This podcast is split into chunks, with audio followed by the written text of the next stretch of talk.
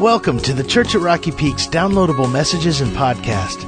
This week we continue our series, Changing the Way You Think, Paul's first letter to the Corinthians. And today's message is brought to us by our lead pastor, Mike Yearley, and it's entitled Sexual Purity. Well, good morning. Boy, beautiful morning out there, isn't it? Well, today we're going to be continuing our study in the book of 1 Corinthians. If you're new to Rocky Peak, welcome. And inside of your bulletin is a uh, white message note sheet that'll help you follow along the teaching. And we have that every week. And so uh, why don't you pull that out? If you've got your Bibles, turn to 1 Corinthians chapter 6. And then we'll have a word of prayer and uh, jump in as we continue this uh, journey through 1 Corinthians. Let's pray together. Father, thank you so much for what you're doing in our lives. Thank you for what you're doing in our church. God, we look forward to the future with just great anticipation. And Lord, we understand, we know that this series is a big part of it, Lord, as we walk through your word together and we, we come alongside of this church in Corinth to learn what it means to follow you, what it means to change the way we think so we think like you do as we go through life. And Lord, today is just an important lesson in that. It's an important step in that journey. And so we pray that you would be here, that you'd release us to understand your word in new ways. Thank you for bringing each of us here today. God, it's a privilege to be in your house today, circled around your word. And so we pray now that your spirit would come and be our teacher. We pray in Jesus' name. Amen. Well, today we're, uh, we are continuing this series in the book of 1 Corinthians, uh, Changing the Way You Think. And today we come to the topic of sexual purity. Now, this is a huge topic for the Corinthians. They lived in a very promiscuous culture, prostitution, way of life, affairs, illicit mistresses. It was just kind of the way they did life in, in Corinth. They even had uh, kind of sacred prostitutes. There's evidence at the, at the, the pagan temples at times. And so um, it was a way of life, but obviously it's a huge issue for them, but it's a big issue for us today in our culture, isn't it, as well? And not just in our culture, but frankly, even in the church. And uh, Paul talked, uh, kind of touched on this topic in chapter five a little bit. He talked about, remember, they had this sexual immorality going on in the church that they were just kind of shining on, ignoring. We talked about that. Talked about accountability. In chapter six last week, if you were here, we looked at that one section where Paul says, "Hey, don't be deceived. Uh, you know, the wicked won't enter the kingdom of God." And he kind of lays out what it looks like to be wicked. And the first four or five, four or five things he says have to do with sexual immorality. So he's touched on it in the last couple chapters. But today he really wants to zero in and help us to understand why sexual immorality is such a unique sin, why it has such a unique impact on our lives. And so if you have your Bibles, uh, turn to uh, chapter 6 and verse, we'll start at verse 12 as we talk about sex in the city uh, and in the church. Now, um, Paul's going to start out here with, with quoting a certain slogan that was going around. There were certain slogans that were going around in the church um, uh, at Corinth. Now, you know what a slogan is. Like we have slogans or sound bites in our culture, right? You, marketers work really hard at this. Like if you think of Nike, you think of just do it. Uh, you think of uh, Miller Lite beer. don't drink it. I don't know. Uh, one of those beers is like less is more, right? Uh, uh, and uh, whatever. there we go. See, whenever you go off your notes, this, this gets you in trouble. Uh, uh, you've seen the bumper sticker. The one that dies with the most toys wins. Uh, help me out. And I know it's nine o'clock, but just wake up. Help me out here. What else are some other slogans we have in our culture? Do it your way, okay? What, what, what's that? yeah, that's it, right? Yeah, what was it? Yeah, but Budweiser something more taste, less filling. That's great. We, all, we know all the beer ones. That's awesome. That's great. Uh, anyone, uh, what else? I heard a couple others out here. The real thing. Okay, so so we have these slogans that, that kind of sum up, you know, uh, uh, less is more. Oh, it's it's a, it's a philosophy of life, and it's amazing how these slogans have impact in our culture, isn't it? It's like they kind of embody a philosophy, and and often they can portray a certain truth. And so they had certain of these slogans going around in the church of Corinth as well, and in some ways they were true slogans, and yet they had limits. Uh, and so we're going to look at the first one throughout the book. Paul is going to quote some of these quotes that were going around and say, yes, that's true, but, you see, and he's going to correct it. Now, the, the first one is the, here in chapter 6 and verse 12 that was going around. It said, everything is permissible for me. See that? And notice if you have a, at least a New International Bible, I don't know if all the Bibles do this, but notice it's in quotes. See, everything is permissible for me. Now the interesting thing is, in the Greek language that it was written in, there are, there is no such thing as quotes. Okay, so so these are English uh, translators putting this in because they believe it was a quote. And what it means is it's not an exact science that uh, as you go through the book of Corinthians, from time to time, something will be in quotes, because the translators believe this was a quote, but we don't know for sure. It just kind of seems by the context. But they did a good job with this, so we're going to go with it.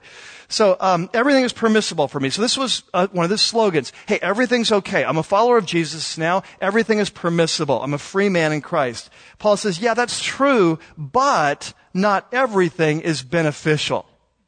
You know, that we do have freedom in Christ. In fact, Paul may have uh, been, he may have been the one who came up with this, this soundbite originally. You know, uh, one of the things that the apostle Paul taught is that once we come to Jesus, that because we're saved by faith and not by our works, that a lot of the old Jewish uh, laws, they don't necessarily apply to us anymore. So you don't have to keep all the Sabbath laws. Uh, you don't have to keep all the kosher food laws, right? There's certain things that everything is permissible for us. We're free in Christ now, right? And so to one extent, to a certain extent, this is a true statement. But there's limits, of course, and there were some in Corinth who were pushing it beyond the limits.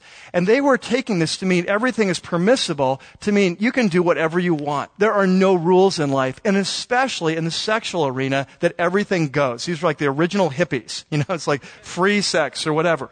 And so we'll see that in just a second. So he says in verse 12, everything is permissible for me. Hey, yeah, but not everything is beneficial. You have to stop and think about what you're doing. Everything's permissible for me, but I will not be mastered or addicted to, by anything. Now here's another one of their quotes. Food for the stomach and stomach for the food. Uh, it's not real catchy, but anyway, that's one of the quotes. Uh, but God will destroy them both. And so apparently there were people around saying, hey, it doesn't really matter what you eat because food was created for the stomach, uh, stomach for food. Uh, they're both going to perish, you know, over time. And so you really have freedom in Christ to eat whatever you want, which is true.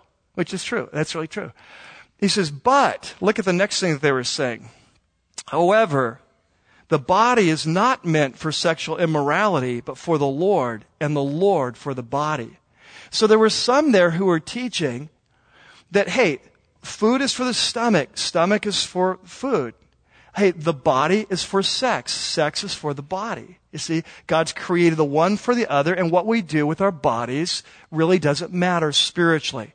So it's kind of the original teaching that there's not really a connection between our sexuality and our spirituality. We'll, we'll come back to that uh, later.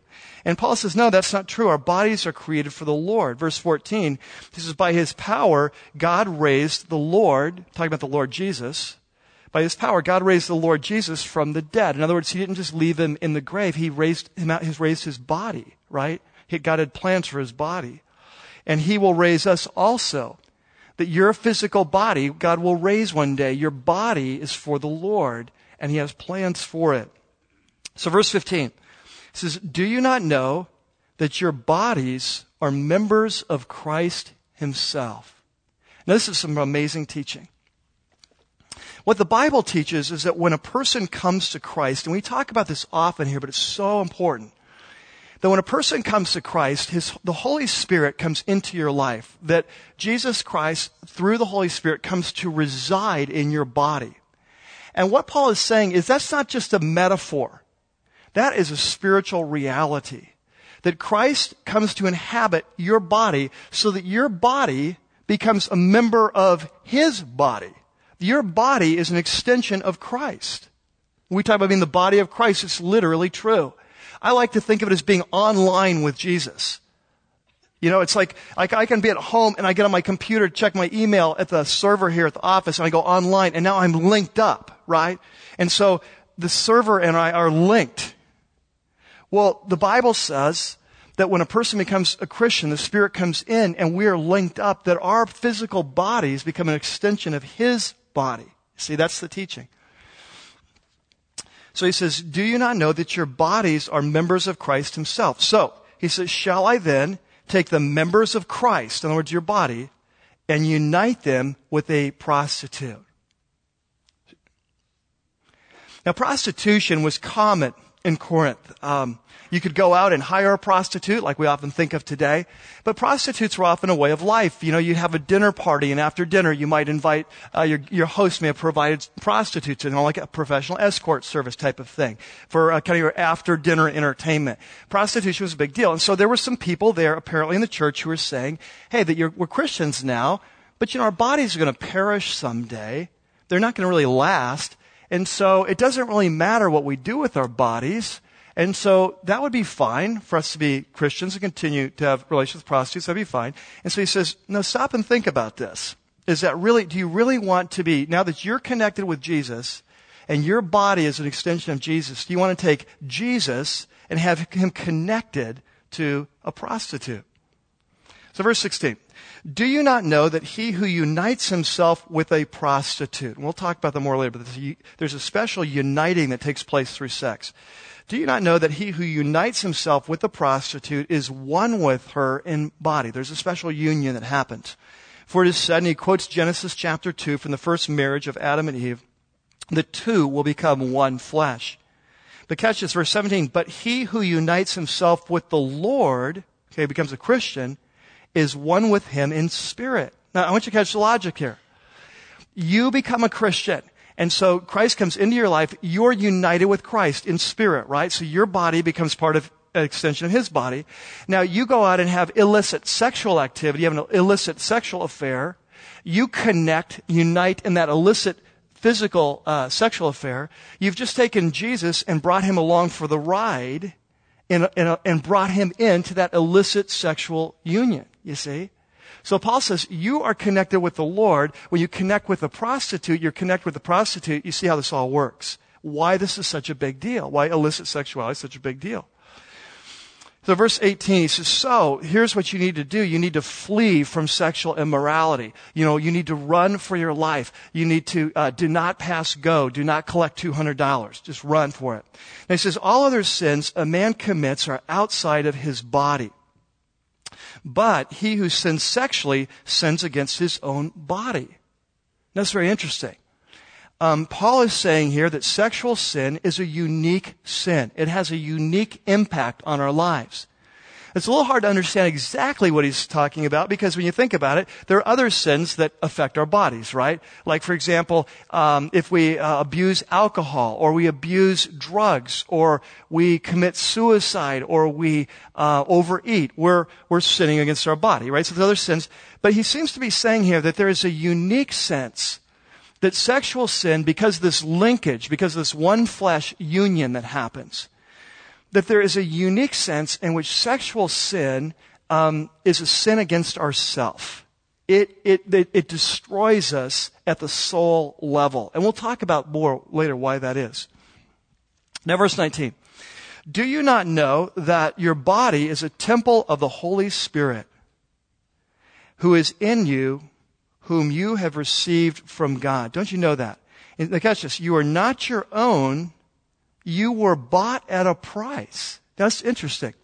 A lot of us don't realize that when we come to Jesus, we ask Him to come into our life, forgive our sins, change us from the inside out, save a place in heaven for us. We commit our life to Christ. We often don't read the fine print. Okay? And the fine print is that when we give our life to Christ, He gets our life. That our body becomes His body. That you no longer belong to yourself. If you're a Christian, your body belongs to Him. He bought it. He paid the price in His blood. He bought it. The term here, when it says that you're bought with a price, is the same term they would use for buying a slave in the slave market. See, God has purchased us. Our bodies belong to Him. They are no longer uh, to be used as we want. They belong to Him. He says, therefore, honor God with your body, okay? So let's step back and let's talk about the flow of the passage and then we'll get into the principle. So the flow of the passage.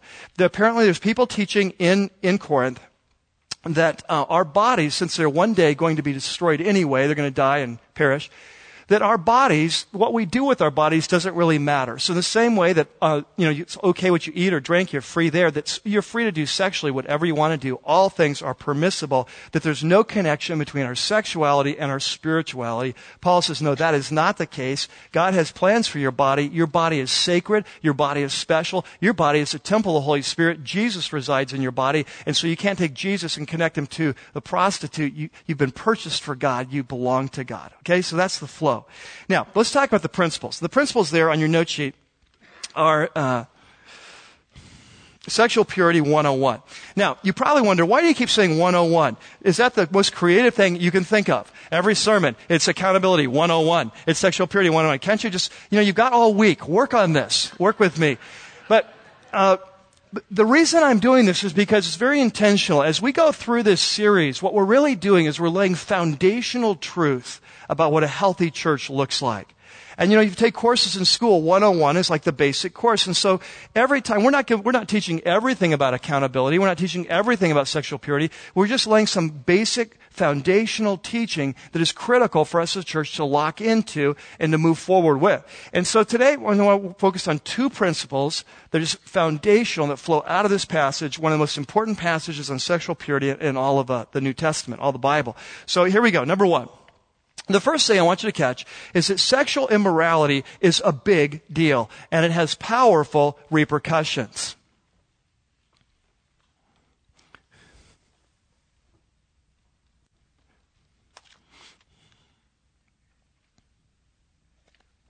It's a, it's sexual immorality. It's a big deal. It's powerful repercussions. Um, see, the Corinthians were teaching that sex is really not a big a deal. You know, uh, foods for the stomach, stomachs for food, bodies for sex, sex for the body. It's really no big deal. And this is pretty much becoming the common day teaching of our world today, isn't it? This is pretty much the secular view today. That, that sex is really not that big a deal. You know, it's like eating, like drinking, you have sex, brush your teeth, whatever. It's just, these are just all basic needs and appetites of life. And so it's, it's all kind of the same. It's really no big, so don't, don't, don't worry about it. You know, hook up with the way, you love the one you're with. Doesn't really matter. It's no big deal. We're making way too big a deal about this whole thing. And that's kind of the common thought. It's interesting. This week, uh, I was reading in Christianity Today about the World Cup um, uh, games. And I don't know if you knew this. I didn't know this, but back in 2002, at the uh, in Germany, Germany decided to legalize prostitution. So there are 400,000 legal prostitutes, legalized in in Germany. Um, but for the World Cup, apparently that wasn't going to meet the demand, and so they so they expect about 40,000 um, kind of out of country uh, uh, prostitutes to come in to meet the need. But here was what really blew me away. It's interesting. I hadn't picked this up in any media. If you've picked it up, maybe catch me afterwards. I but I hadn't heard this. But they actually, at the stadiums where the games are being played, there are what they call sex huts, official sex huts that are placed around the stadium. They're sort of like a porta potty type thing and and they have inside uh, they have condoms and they have snacks, and so these things are there available so that if the game gets boring, which of course soccer always is boring, but um, see this would never work in the states. It would never work in the states because you have football. There's way too much. I'm not going to miss four plays, you know, whatever. So anyway, but anyway. But I'm reading this and I'm, I'm saying, you've got to be kidding me. And see, this is where our culture is going, right? It's sex. It's like, you, you know, you go to the concession stand. It's like, oh, I'll get a hot dog, get a, you know, get my, uh, a Coca-Cola, you know, and oh, I'll stop by the sex side. It's just, sex is just, it's no big deal. This is just kind of, uh, you know, it's just, it's a natural need. And that's kind of where our culture is going. And yet, on the other hand, the interesting thing in our culture is there's an other message that's going on by the same crowd. And the same, the other message is that sex is everything that sex is like the secret of happiness. Uh, about a month ago, I was waiting to get my hair cut. And uh, uh, I was looking through the magazines there, and the one that looked least offensive was called um, Men's Health. And I thought, you know, that sounds pretty safe. And, um, and so I pull out Men's Health, and the guy looked really healthy on the front. So, you know, it's like, okay, guess I. And, you know, I was blown away as article after article was really, there was just so many articles about sex how to get it, how to give it, how to do it better. You know, uh, just on and on and on. Just in an article about men's health, didn't learn a lot about health, but, uh, and so, in, in one breath, our culture is saying sex is no big deal. And the next breath, it's like, it's the secret of life. It's the secret of happiness. So like, which is it? Is sex no big deal or is sex a big deal? Well, here, the apostle Paul wants to weigh in. He says, sex is a big deal. That what we do with our bodies is huge. It's, it's, a, it's a really big deal. And the reason is, is because of the unique ability that sex has to bond two people together. Now, what the Bible says is that God designed sex to, to bond a man and a woman for life. That's, it's, it's almost like a spiritual superglue. See, this to design a man, it's designed to bond two people, uh, kind of emotion, uh, at an emotional level, uh, a physical level, a spiritual, to bond them together. That's what it's designed for. Of course, the problem is when we start using super glue in the wrong places. Have you ever done that? Have you ever got, used super glue and got stuck someplace you didn't want to? You're no one, you know, no one else is around. You're the one in the home, right? help, help. You know, you're just like stuck. And pretty soon you just gotta, you know, rip it away, right? Uh, it's kind of like when you're a kid, you know, you come in from the hot, hot summer day, knowing you don't, you're dumb, you don't know anything better. You reach into the freezer, you get out that, those ice cubes, you know, you lick them, you learn, right? Oh, you don't want to do that. You're stuck, right?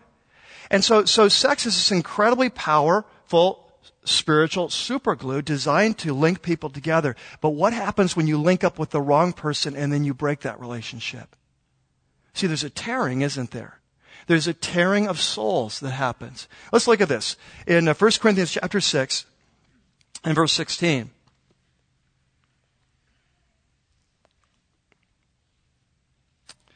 Do you not know that he who unites himself, now if you write in your Bible, which I'd recommend, um, wonder where that word unites. See, sex is a, uh, it's a uniting. There's a bonding. Do you not know that he who, he who unites himself with a prostitute is one with her? Underline that word one. Is one with her. There's something happens in sexuality that unites us to the other person. As, as he says, the two will become uh, one flesh. And so the problem is, is that when we unite with someone who is not our spouse, and then we, we break it off and we unite with someone else. And every time there's a tearing of our soul that happens, and we lose a little part of ourself in the process. And, and there's a, it leads to a spiritual leanness of soul. Uh, I often think of this when I think of, remember the, the movie Lord of the Rings? And you have the, remember the, the black riders who would ride on the black horses? They were the Ringwraiths and, and they were these like ghost-like uh, creatures that could never die, and yet they had no life left within them, and so you could see through them. And I've often thought of that, that, that sex creates like a, a spiritual wraith. It, sex outside of marriage. There, there's, there's a, um, a, a, ripping, a tearing away at our soul. And so Paul says this, you gotta be very careful about this. Um, Years ago, uh, there was a, a, professor, he died just a few years ago at, uh, at Fuller Seminary, a very respected ethicist, uh, uh ethics professor who wrote a lot. His name was Lewis Smedes. He wrote a book that was very helpful because he's a real thinker sort of guy, a philosopher, kind of a philosopher writing on sex. It was called Sex for Christians. And uh, it was really thoughtful. And I put a quote there in your note sheet. It's kind of long, but it's really helpful. And I, I want us to have it together. Let's follow along. He says sexual intercourse involves two people in a life union. This is an insight, and by the way, this is a quote that's referring to the same passage we're studying today, 1 Corinthians 6. This is an insight that explains Paul's fervent comment on a member of Christ's body sleeping with a prostitute, 1 Corinthians 6, 12 through 20. Now, it doesn't matter what the two people have in mind. The whore, now think of the, the, the World Cup games, the sex hut now. The whore sells her body with an unwritten understanding that nothing personal will be involved in the deal. The buyer gets his sexual needs satisfied without having anything personally difficult to deal with afterward. He pays his dues and are, they're done with one another. But none of this affects Paul's point. The reality of the act, unfelt and unnoticed by them, is this that it unites them, body and soul, to each other. It unites them in that strange and impossible to pinpoint sense of one flesh. There's no such thing as casual sex, no matter how casual people are about it. Intercourse signs and seals and maybe even delivers a life union. Nobody can really do what the prostitute and her customer try. Nobody can go to bed with someone and leave his soul parked outside. Isn't that right? Wow, what a strong statement. Afterward, the two people seldom feel the same way toward each other again. They may love each other as never before. They may resent each other. They may only feel comfortable with each other. But after intercourse, the relationship is somehow not what it was before. Casual sex is a contradiction in terms. And so the apostle Paul, first thing we need to understand is that sexual immorality, it's a big deal and it has long-term repercussions on our life. Okay? And number two, the second principle. The second principle is based on the first. It goes like this. Sexual purity is incredibly important to God. That because of the nature of sex, what it does, sexual purity is incredibly important to God. Now, there were many in Corinth who were saying it's no big deal. In fact, this is very common today. In our culture today, if you stop and think about it, our culture today, by and large, would say there is no link, or very little link, there's probably no link between our sexual, person's sexuality and their spirituality okay, as a culture. And so you hear this all the time. Someone's like, oh yeah, I'm in, I'm spiritual, I'm kind of into God. And, you know, but they're, uh, sleeping with their boyfriend. They're living with their fiance, uh, before they're married. Uh, they may be having an affair or had some affairs. And the way they would see it is this, I'm really close with God. I'm a very spiritual person, but, um, what does that have to do with my sexuality? You see? And, and so our culture would say there's no link between our sexuality and our spirituality. And, and interestingly enough, tragically enough, that, that teaching is even coming into the church of Jesus Christ. Now, I've talked to many believers who are violating the clear teaching of Scripture and really seeing it as no big deal. You see? And Paul says, no, no, no. There is a link between our spirituality and our sexuality. It's a huge deal. And what he's going to tell us is that it's impossible to walk with Jesus and compromise in this area that if we're serious about following Jesus, that one of the first areas that we have to get right with God is in the area of our sexual morality. And it's not the, it's not the first time he said it in this letter. Stop and think with me. In chapter 5, he says, if someone claims to be a believer, and yet they're living in ongoing sexual sin, they refuse to repent and leave it behind, he says that you have to ask them not to be a part of your church anymore. It's that serious. In chapter 6, we were in this last week. We'll look at it again in just a minute. But Paul says, don't be deceived. Those who are the wicked will not enter the kingdom of God. They're not going to heaven. In the first four out of the five items on the list, sexual morality issues. Here, though, in chapter 6, he spells out why this is so important. He says it's so important because since you're connected to Jesus spiritually, Jesus goes where you go. And when you have illicit sexual activity, you're involving Jesus in that process. This is a big deal. It's very important. Now, this message about the importance of sexual purity runs throughout the whole New Testament, and you see it in a variety of ways, but I want to point out just a couple of ways. One way that you see it is in what, what we call the sin list. Now, throughout the New Testament, the apostles at the time will, will give you a sin list. And a, sin list is basically shorthand for here's what it looks like to follow Jesus or what it doesn't look like to follow Jesus, you know? And so I'm just going to lay it out, you know? And, and so we, we saw one last week in chapter 6. Let's look at it again. 1 Corinthians chapter 6 and verse 9. And we're going to look at two or three of these. But what I'm going to point out to you is that in the sin list of the New Testament, almost every time, almost every time, the first thing on the sin list is sexual immorality. See, the Holy Spirit's giving us a clue here that if you want to walk with Jesus, step number one is we have to give our bodies to God. All right? So, so uh, verse 9, 6 9. Do you not know that the wicked will not inherit the kingdom of God? Okay, so what do you mean, Paul? What's the wicked? Who's the wicked? What are you talking about? Do not be deceived. And then notice what he says. He's going to list 10, 10 examples here of what wickedness looks like. And the first four out of five are going to be sexually related. Neither the sexually immoral, number one, nor idolaters, which actually in the ancient world, these things often went together. But the next, uh, the next one, nor adulterers, uh, so that's obviously a sexual issue, nor male prostitutes, that's uh, probably a, a, homosexual male prostitute, uh, nor homosexual offenders. Okay, so for the first five, he says, this is wicked, And those who live these lifestyles and will not repent, he says, they're not getting in. They're not going to heaven. You see? So you see, you see how important this is. First thing on the, on the sin list, four to five, sexual issues. Let's go to another one. Go, go to Galatians 5. So to the right in your Bibles, Galatians chapter 5 and verse uh, 19. Here's another one of these sin lists. Now this one, the apostle Paul is contrasting what does it look like to be led by the Holy Spirit versus to be led by the old sin nature, the flesh. And he's going to say, verse 19, 519, the acts of the sinful nature, they're obvious. And, and he's going to list a bunch of obvious things here. But look what's the verse 2. Sexual morality, impurity. Very first on the list, you see? Let's go to another one. I'll move to the right a little bit more to the book of Colossians, chapter 3.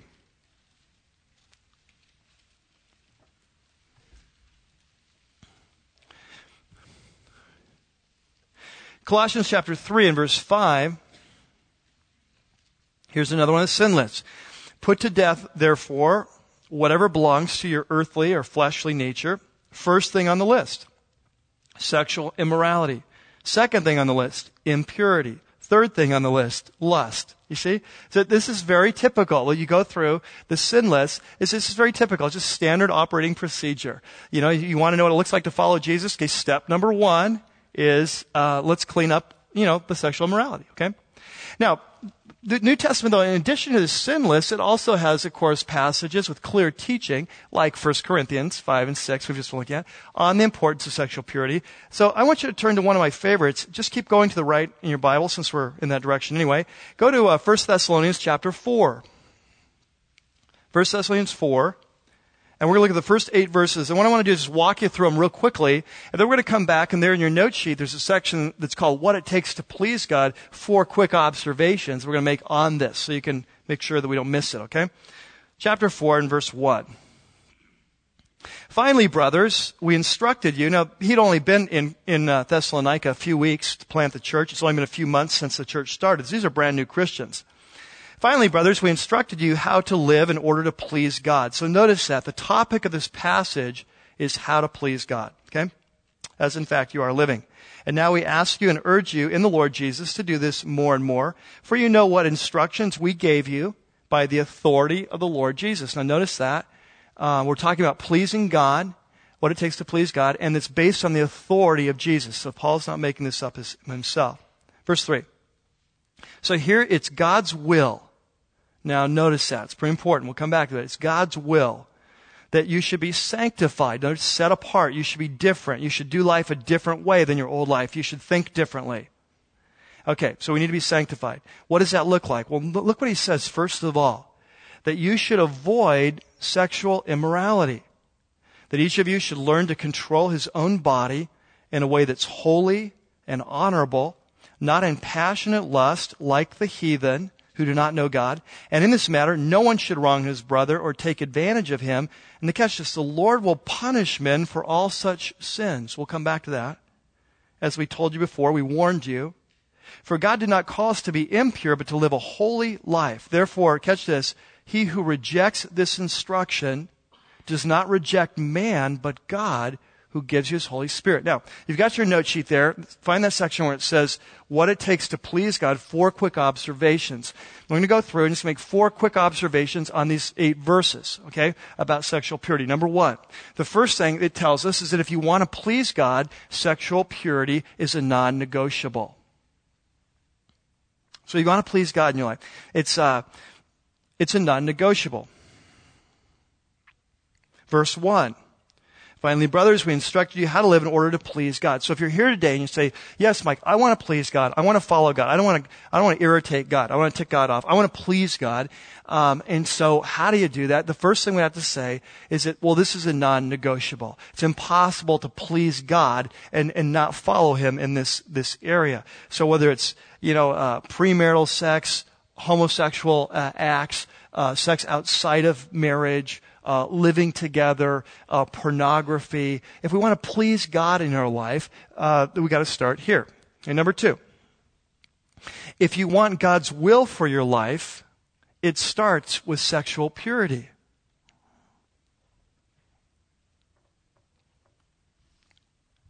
Let me ask you a question, not a trick question. How many of you want God's will for your life? You, want God's will for your life? Okay, great. Not everyone, but a few of you do. All right, good. Like, no, I don't want God's will. I want to do it my way. Frank Sinatra's my hero. Uh, okay. Just teasing you. Um, yeah, I think most of us would say, yeah, we want God's will for our life. And that's why we're here. We're here to study His Word together. We're here to learn. We want God's will. Uh, when we pray, we say, God, would you show us what to do? And we're thinking of moving. Uh, we're thinking of starting a business. We're thinking of changing a career. We're trying to figure out who to marry. Um, we, we have decisions to make, and we often bring these decisions to God. God, we want your will, right? We're always asking for God's will. And so what this, this passage says is if we want God's will, the first step in finding his will for our life starts with sexual purity. Look at verse 3. It's God's will you should be sanctified. What does that mean, Paul? Well, it means that you should avoid sexual immorality. You see? Kind of some of the first steps of following Jesus. It's interesting to me because many times we will ignore, you know, there's only three or four times in the New Testament where there's something that says this is God's will for your life, you know, and this is one of them. And here's the, the principle is that many times we will ask God for God's will in all kinds of areas, but we then will not obey Him in where He's been really clear. And what a waste of time that is, you know? It's like my teenage daughter. You know, I've used this illustration before, but you know, I say, you know, hey, curfew's at 11 o'clock and she comes in at 3 in the morning. I don't really want to talk to her about anything but that.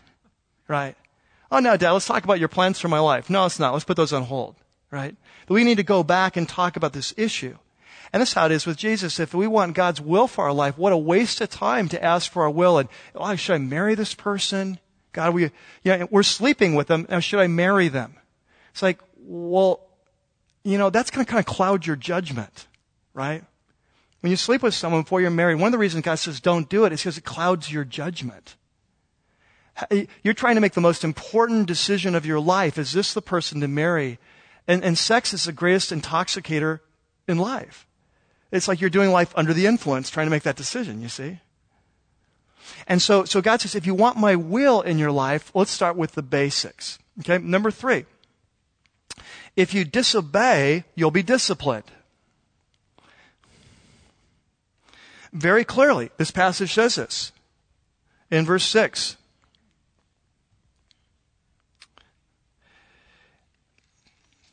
It says, The Lord, catch this, this is pretty heavy duty. The Lord will punish men for all such sins. That is a promise. Take it to the bank. You know, there are a lot of reasons why I want to avoid sexual immorality in my life. But can I be honest with you? One of the big reasons is I know he would get me. I have no, there's no doubt in my mind that dad would get me. Dad would find out and I would have a reckoning. And my experience is, is dad knows how to bring punishment. You know, it's, you remember what Proverbs says? Proverbs says that the Lord disciplines the child he loves. It's quoted again in Hebrews chapter 12 is that God is a father, and this is area is such an important area of your life that if you blow off your father's instruction, dad will come home. It, it's just absolutely will. There's very few places in the New Testament where it says, don't do this, God will punish you. This is one of them. It's a big one. You see? So you don't want to mess. Number four. Fourth principle is if you reject this, you're rejecting the Holy Spirit.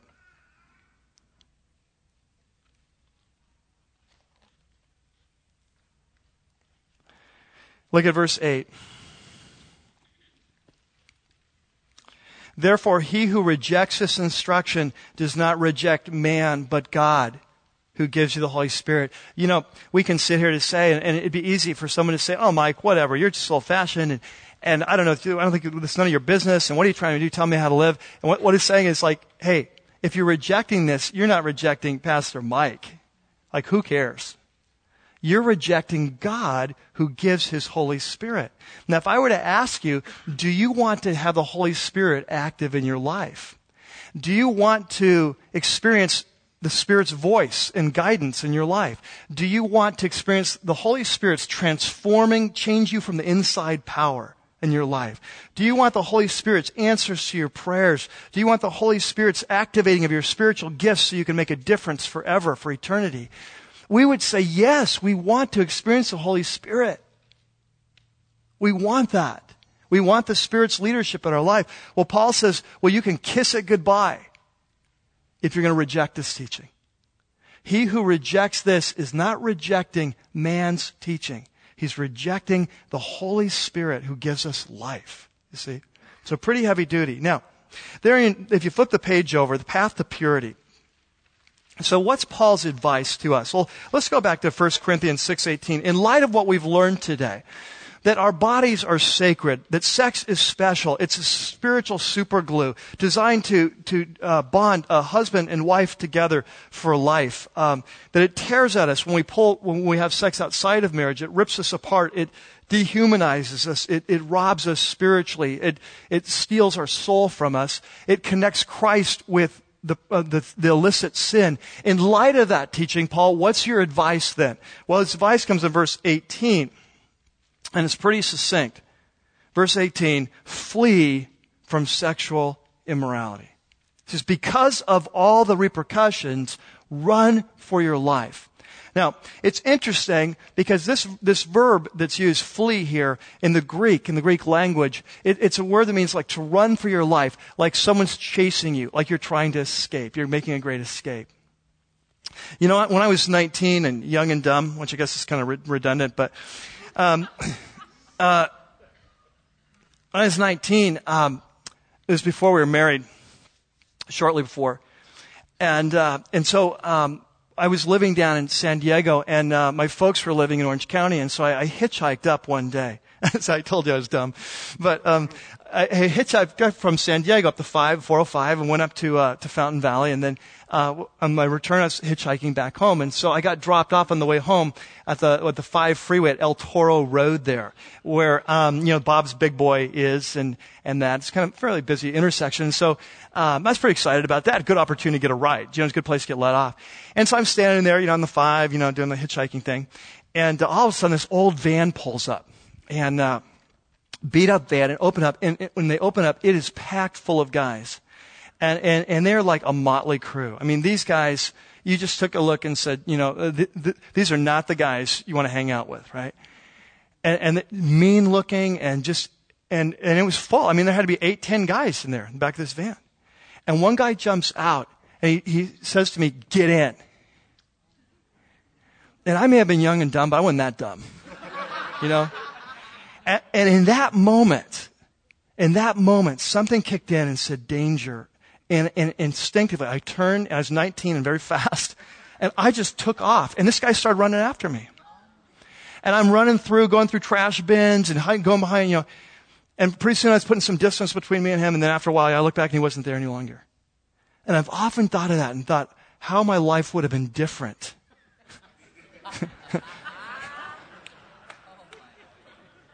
you know? Wow, in that moment of time, you make a split decision in the moment of danger, and your life hinges on that.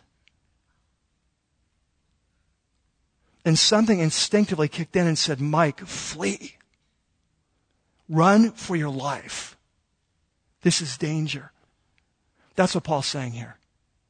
He's saying, hey, sex is a big deal. Run for your life. Flee. Do not pass go. Do not collect $200. Don't jog. It's not like jog away from sexual morality. You know, take a brisk walk in the opposite direction. Saunter away. No, no, no.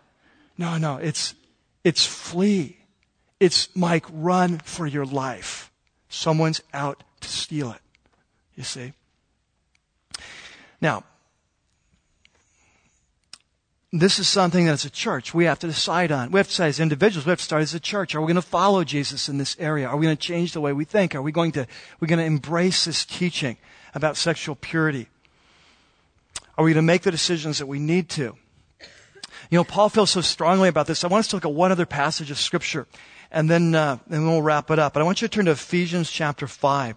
Interesting little passage of scripture that is often kind of skipped over but today, as we study this in, in the light of this teaching today, I think it's going to jump off the page. Ephesians chapter 5 in verse 3. Paul says, but among you, this is his word to us, among you, Rocky Peak, among you, Church of Rocky Peak, among you, there must not be even a hint of sexual immorality or of any kind of impurity or of greed because these are improper for God's holy people. Catch this. Nor should there be obscenity or foolish talk or coarse joking, which are out of place. He comes to us today and says, Rocky Peak, he says, I'm not just talking about stopping sleeping with your girlfriend or, hey, move out from your fiance or let's do this right and get married or stop messing around with pornography. He says, I, it, he says, what I'm saying is not even a hint of it in your congregation. You know, no off-color jokes. You know, not, not, hey, did you hear the one about the traveling sale? No, no, no, no. No. There's no obscenities, no crude language, no sexual innuendo.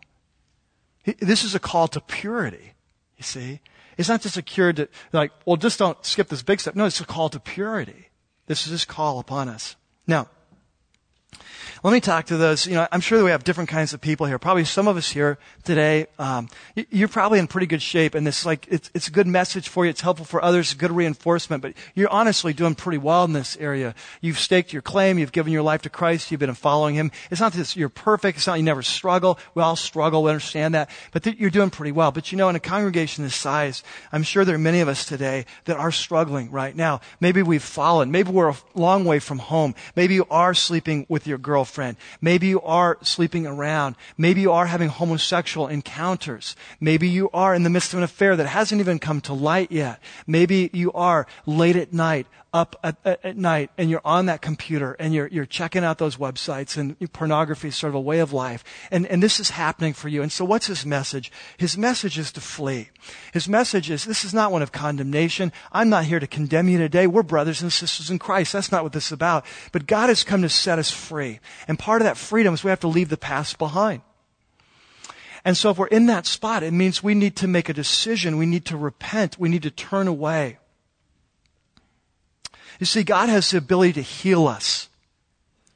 Maybe you've had a promiscuous past. Maybe you've slept around a lot. And you know what I'm talking. When I talk about the leanness of soul, you understand that. You say, Mike, I get that. I, even if the Bible didn't tell me that, I know it's true. It's just true from my experience. And I've got good news for you. The good news is, is that Jesus is the restorer of souls. And it doesn't matter what we've, where we've come from. It doesn't matter what we've done. He can heal your heart. Remember Psalm 23. He restores my soul. And he can restore yours. And he can heal your heart. But it all starts with a decision on our part, a decision to do the right thing. As we saw in 1 Corinthians 6, what did he say? He said, you are not your own. You've been bought with a price. And if we're going to make, if we're going to succeed in the area of sexual purity, it starts with us surrendering our whole lives to him and acknowledging we don't belong to us. We belong to you. Our bodies don't belong to us anymore. And we submit to him. And it's as we do that, that he is able to come in and empower us as we recognize that our bodies are a temple of the Holy Spirit, that the temple's all messed up, it's in disrepair, that we submit, the healer of the temple can come and he can cleanse that temple. That it all begins with that decision. You know, one of the exciting things this year for me, as I've been here at Rocky Peak now over a year, is the emails and the letters and the conversations I've had with people who are deciding to take Jesus seriously on this issue. And I'll tell you, it's exciting. You know, the couples would say, hey, we were living together and God began to convict us. And so we moved into separate bedrooms and, and then we convicted us we needed to move apart and we didn't know how to do that, but we said we would obey him. And then God opened up miraculously a place for us to stay and provide the finances or whatever the young single people who say, I was in this relationship with someone who's an unbeliever. We were sexually active. I've been postponing, putting it off, and God's con- convicted me. I'm stepping out. I've got new freedom in my life. The guys I've talked to that have shared with me how they've taken steps to get out of the pornography trap and, and how new freedom has come in their life. It's one of the most exciting things of this year to watch us get free as a congregation. But it all starts with that decision that we're going to take Jesus seriously. We're going to stop pretending it's no big deal. No, it is a big deal. It's a big deal. And as a congregation, we want to follow him, be a place of purity. Because men and women, there is freedom in purity. And Jesus came to set you free. He came to set me free. And this is one of the most important areas of our life. And that's why the Bible starts here so often. If we're messed up sexually, we're just messed up. It affects all of our life, right? Let's pray together. Father, we're just so thankful for your mercy, God, that when you come to us, you don't come with condemnation. You come with a desire to save. And Lord, so we come as a congregation with a fresh desire in our heart today to really submit our lives to you in this area. Lord, we pray for our brothers and sisters here today who are struggling in this area. Lord, they've been caught in sin. They've been trapped in this web. They've been lying to themselves and to others. It's no big deal. And today, the lights are going on and they're seeing it, Lord, but they're caught in the devil's trap. And Lord, we just need some power today. And so as a congregation, we pray for our brothers and sisters here that you would bring power in their life today, that as they submit, you would give them the strength and the courage. God, give them the friends that they need to share this with for the accountability. Give them the courage to go to one of the sexual purity groups we have here on our campus to help them escape this, Lord.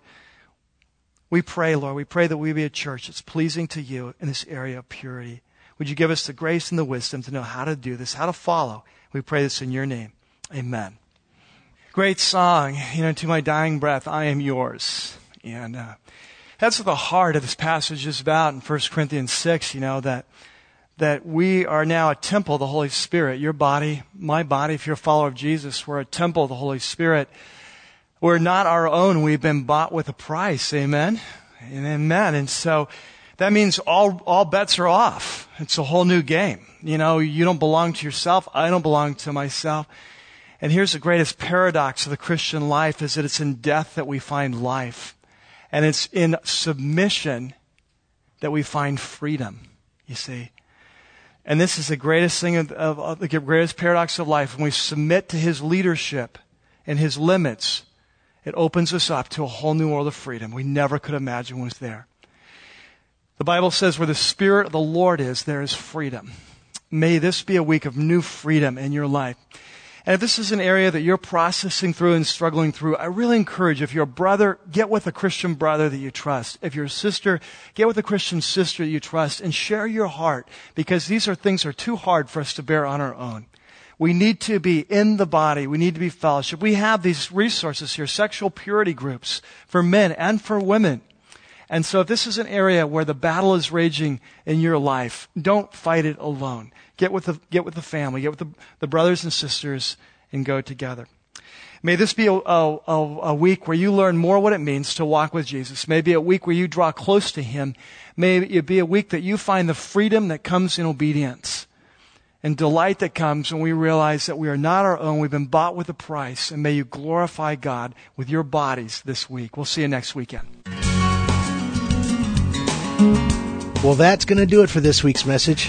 We hope you've enjoyed it as much as we have putting it together. Please visit us at rockypeak.org where you can download more messages or have your questions answered. Remember, you can subscribe to our weekly podcast for free by searching for the Church at Rocky Peak from within the music store in your iTunes software. For lead pastor Mike Yearley and everybody up here at the Peak, thanks for listening.